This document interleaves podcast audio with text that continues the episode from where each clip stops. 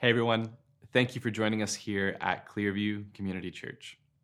The past few weeks, we have been studying the book of Luke and learning how Jesus has been breaking down cultural and relational barriers.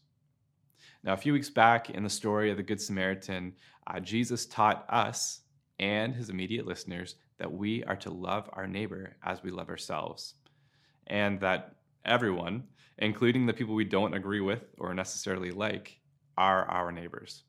The question is not who is my neighbor, but how can I, how can you be a good neighbor? Jesus breaks down the cultural and relational barriers, and he commands us to love others without reservation. Last week at our Creemore campus, uh, Pastor Clayton he shared a message on Mary and Martha, where Jesus confronted the priorities and the culture at the time. You see, Mary was sitting at Jesus' feet, learning from the rabbi, which in that day and age was really only reserved for the men.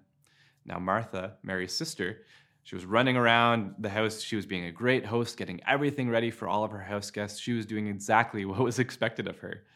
But Jesus teaches Martha that her first responsibility and our first priority is to be close to our teacher, even if that goes against the culture of the day.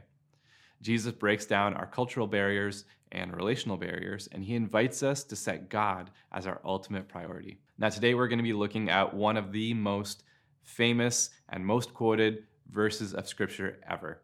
And today we are looking into the Lord's Prayer in Luke chapter 11, verses 1 to 4.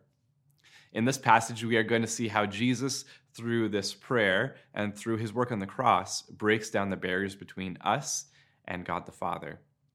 Jesus breaks down the barriers of sin and shame, and he invites us to stand before God as adopted sons and daughters. Now, before we go any further uh, into the sermon, uh, let's actually read the passage of Scripture together. One day, Jesus was praying in a certain place. When he finished, one of his disciples said to him, Lord, teach us to pray, just as John taught his disciples. Jesus said to them, When you pray, say, Father, hallowed be your name, your kingdom come. Give us each day our daily bread. Forgive us our sins, for we also forgive everyone who sins against us. And lead us not into temptation. Now, there are two times recorded in the Bible where this prayer takes place, where Jesus teaches on this prayer. Luke 11, verses 1 to 4, which we just read, and Matthew chapter 6, verses 9 to 13. And this prayer has been used as a model for how to pray. Some people quote this prayer each time they pray, and others may use this as a model to shape how they pray, to shape the topics. And for many of us inside and outside the church, this is a very familiar passage. Now, there are a lot of examples of prayers in Scripture, and many of us have heard prayers handed down through history or handed down through our families as we recite them and use them as models for how we pray. I'm sure many of us know now I lay me down to sleep. I pray the Lord my soul to keep. And if I die before I wake, I pray the Lord my soul to take. You know, you may not know, but that, that prayer actually found its origins in the 1780s. And when I was growing up, I used to say the same prayer growing up before every meal. It was a simple rhyme and it reminded me to be thankful for God and for providing for our family um, and to be, to be thankful for the hands that prepared the food. Um, I actually don't remember that, that prayer right now, but I used to say it every single meal every day and used to drive my family crazy. And as a parent, my wife and I were trying to model and teach our kids the right way to live. And as Christians, that means following God. And part of that is praying with our kids and teaching them the difference between saying a prayer and saying random words followed by, in Jesus' name, amen. And usually we use the same model that I grew up with to remind them where all of our blessings come from and to pray for our family and to pray for our loved ones. In Jesus' day, like in our day, it was a common practice for a teacher or a parent to train his students or his kids how to pray.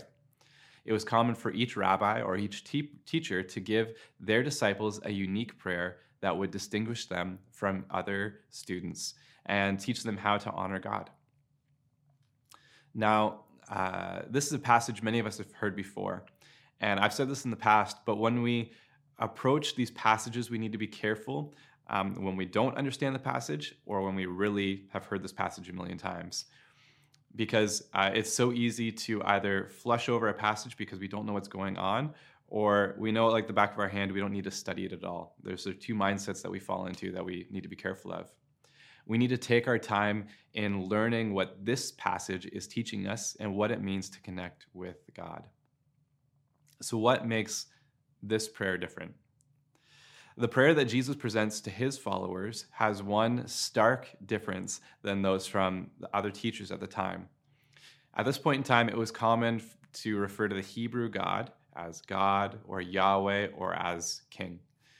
What was not common or appropriate was to refer to God in any relaxed or overly personal terms.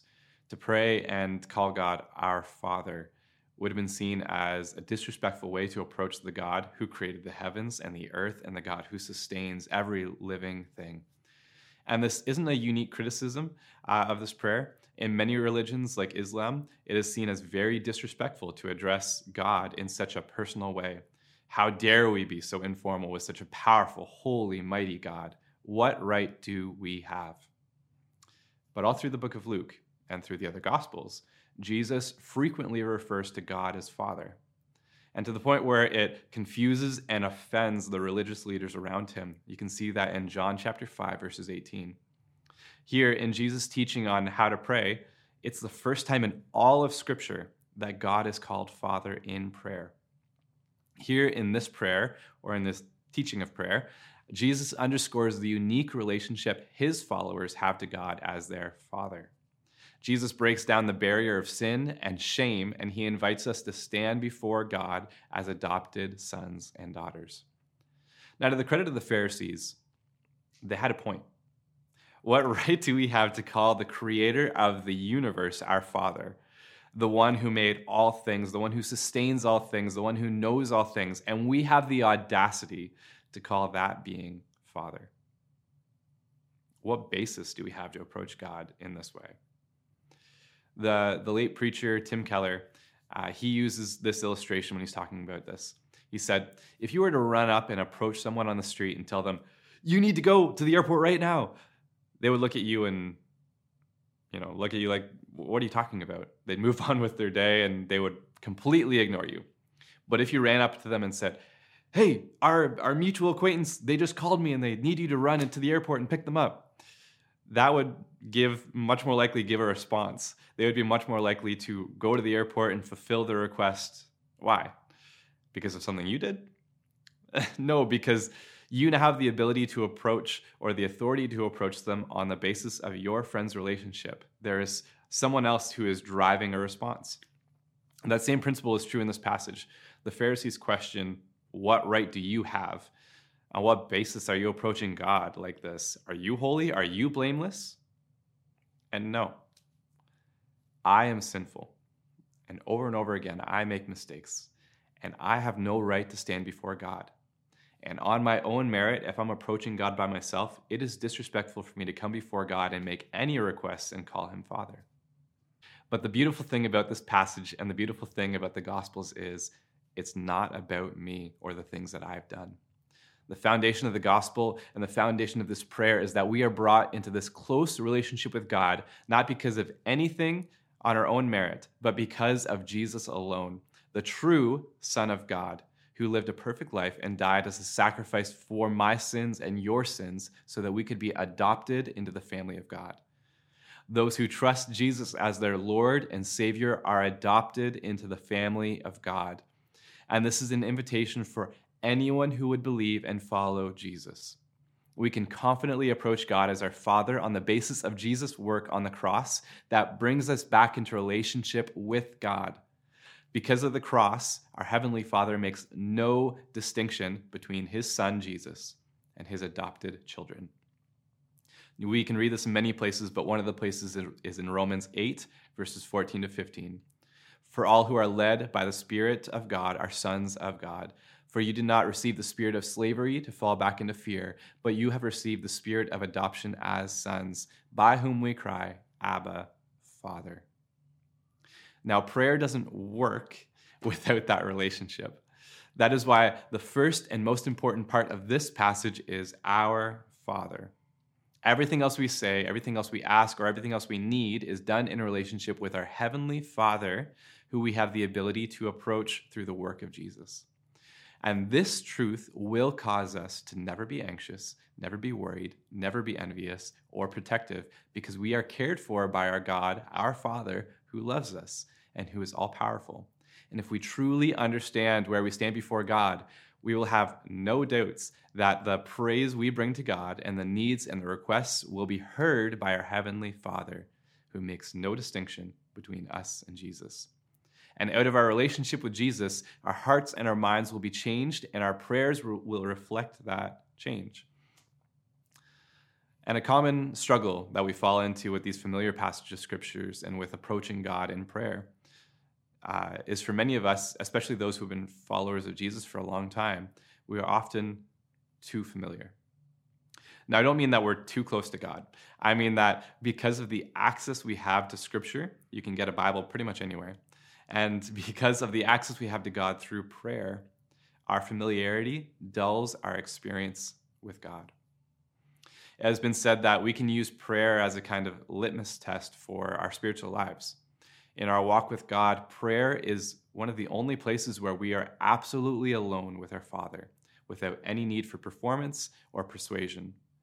Robert Murray M'Cheyne, he said it simply like this what you are on your knees in prayer before God is what you are, nothing more. By examining our prayer life, we have the best way to analyze the health of our faith.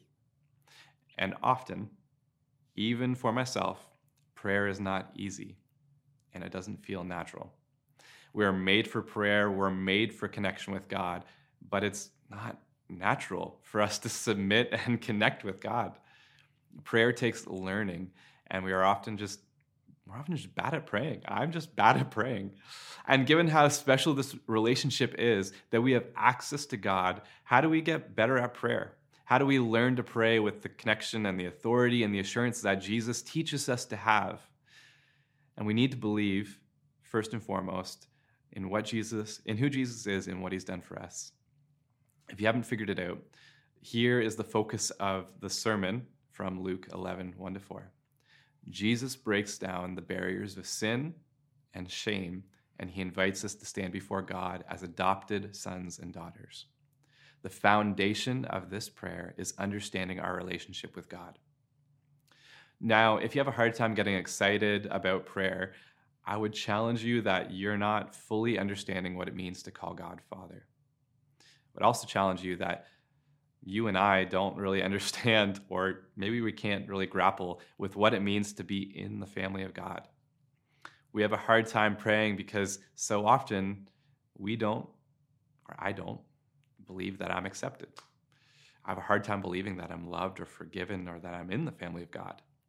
I don't fully understand what it means to be able to call the creator of the universe my father. And if we did believe it, we would never be worried or anxious or envious or protective. We're so quick to forget God's love for us, but that's where we're supposed to begin. And with what we've been learning from the Lord's Prayer, before praying, do this one practical step. Before praying, Our Father, think about it. Focus on the power and the truth of our statement, Our Father. How much does God love Jesus? How much love does the Father want to give to the Son? The Bible says that God makes no distinction between his Son Jesus and us, his adopted kids. We read about this in Romans 8, verses 14 to 15, uh, but also in Galatians 4, verses 4 to 7. It references our adoption. It says, But when the fullness of time had come, God sent forth his Son, born of a woman, born under the law, to redeem those who were under the law so that we might receive adoption as sons and daughters. And because you are sons and daughters, God has sent the Spirit of His Son into our hearts, crying, Abba, Father. So you are no longer a slave, but a son. And if a son, then an heir through God. If you're struggling with your prayer life, before you do anything else, take as long as you need to believe and understand your relationship before God. We can't get the rest of prayer until we understand our position before God. It moves us from using God to accomplish all the things we need, bringing our text, to a place where we walk with God and we serve Him and we love Him or we're in community with Him. Then, as you follow the template of the Lord's Prayer, out of the love and relationship you have, praise God. Out of praise, submit our will and the world around us to God's authority. And to that submission, trust that our God is able to handle our requests and loves us enough to give us the things we need as we seek his kingdom. We are easily distracted in prayer. And I want us to remember prayer is not easy, nor is it natural, nor does it feel natural. We are made for prayer. We're made for connection with God, but it's not natural for us to submit and connect with God. We as humans are so bad at praying that we often forget that we're praying while we're in the middle of praying. Have you ever done that before? We begin a prayer and then squirrel. Uh, you know, a short while later, you realize that you aren't praying anymore. You got distracted, you know, 10 minutes ago by a random thought. That happens to me more often than I want to admit. So, staying focused on connecting with God, it seems so difficult as so many thoughts and distractions and our general life problems seem to pull us away from prayer. It pulls us away from connecting with God. John Newton, he was uh, the writer of the timeless hymn Amazing Grace. He said this about prayer. He said, Our ability to pray is so weak that if we were sitting in a room trying to pray, we are overmatched by the buzzing of a fly. We are so easily distracted. Now, with that in mind, remember two things. One, give yourself some slack. You are growing in your relationship with God. You are learning how to connect with God in prayer, and you are building a relationship with God, with a God who loves you. And it will be hard to discipline yourself to connect with God daily. And it will be difficult to remain focused on prayer with everything going on around you. That's part of the reason we need prayer. And you don't have to get it right all the time, you just have to keep connecting. However, the second point is this since before you were born, God has stopped at nothing to bring you back into his family and to love you as his child. That God sent his actual son to live the perfect life that we could not live, to die as a perfect and final sacrifice for our sins, so that we could be adopted into the family of God. So just because prayer is difficult, it doesn't give us the excuse to ignore praying and to ignore connecting with our Heavenly Father connecting with God through daily prayer and through daily reading of scripture, it may be difficult, but it's the only way to grow your relationship with God. And as followers of Jesus, we have no excuse not to connect with our Heavenly Father. As we learned from Mary and Martha last week, uh, our first priority is to be with our God. This is the first thing to focus on. As I mentioned earlier, we can use prayer as a kind of litmus test for our spiritual lives in our walk with God, prayer is the place where we are alone with our Father. It doesn't matter what anybody else is doing, people may or may not be around. We don't need to perform, we don't need to act a certain way. Um, and again, what Robert Murray M'Cheyne said what you are on your knees in prayer before God is what you are, nothing more. So, by examining our prayer life, we have the best way to really analyze the health of our faith. So, take this time to take an honest look at your prayer life. Where do you need to grow? Where are you doing well? Where do you need to connect? How is your relationship with God? Christian prayer is distinct from all other religions because we have access to God as our Father. We access God in this way through the work of Jesus on the cross and the new identity we have as adopted children through Jesus, our advocate. We have the authority to boldly approach our God who knows us and loves us through Jesus. So before you pray next time, Remember all that God has done through Jesus to bring you back into this relationship. Then, as you follow the template of the Lord's Prayer, out of the love and relationship you have with Jesus, praise God. Out of praise, submit our will and the world around us to God's authority. Out of that submission, trust that our God is able to handle our requests and that He loves us enough to give us the things we need as we seek His kingdom. Let me pray for you. God, we thank you that you are our Heavenly Father. Lord, we thank you that you are the God who created the heavens and the earth and everything in them. Lord, you are the God who is all powerful and all knowing. Lord, you are the God who sustains life. Lord, you are so big and mighty and holy, and there's no way to, Lord, even know all the things that you do. Lord, you, but you are also the God who is intimately involved in our lives.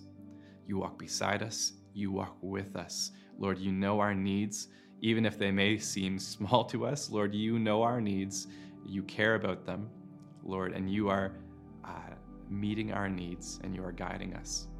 Lord, I pray that we would feel your presence. Lord, I would I, I pray that we would just boldly enter into this relationship with you.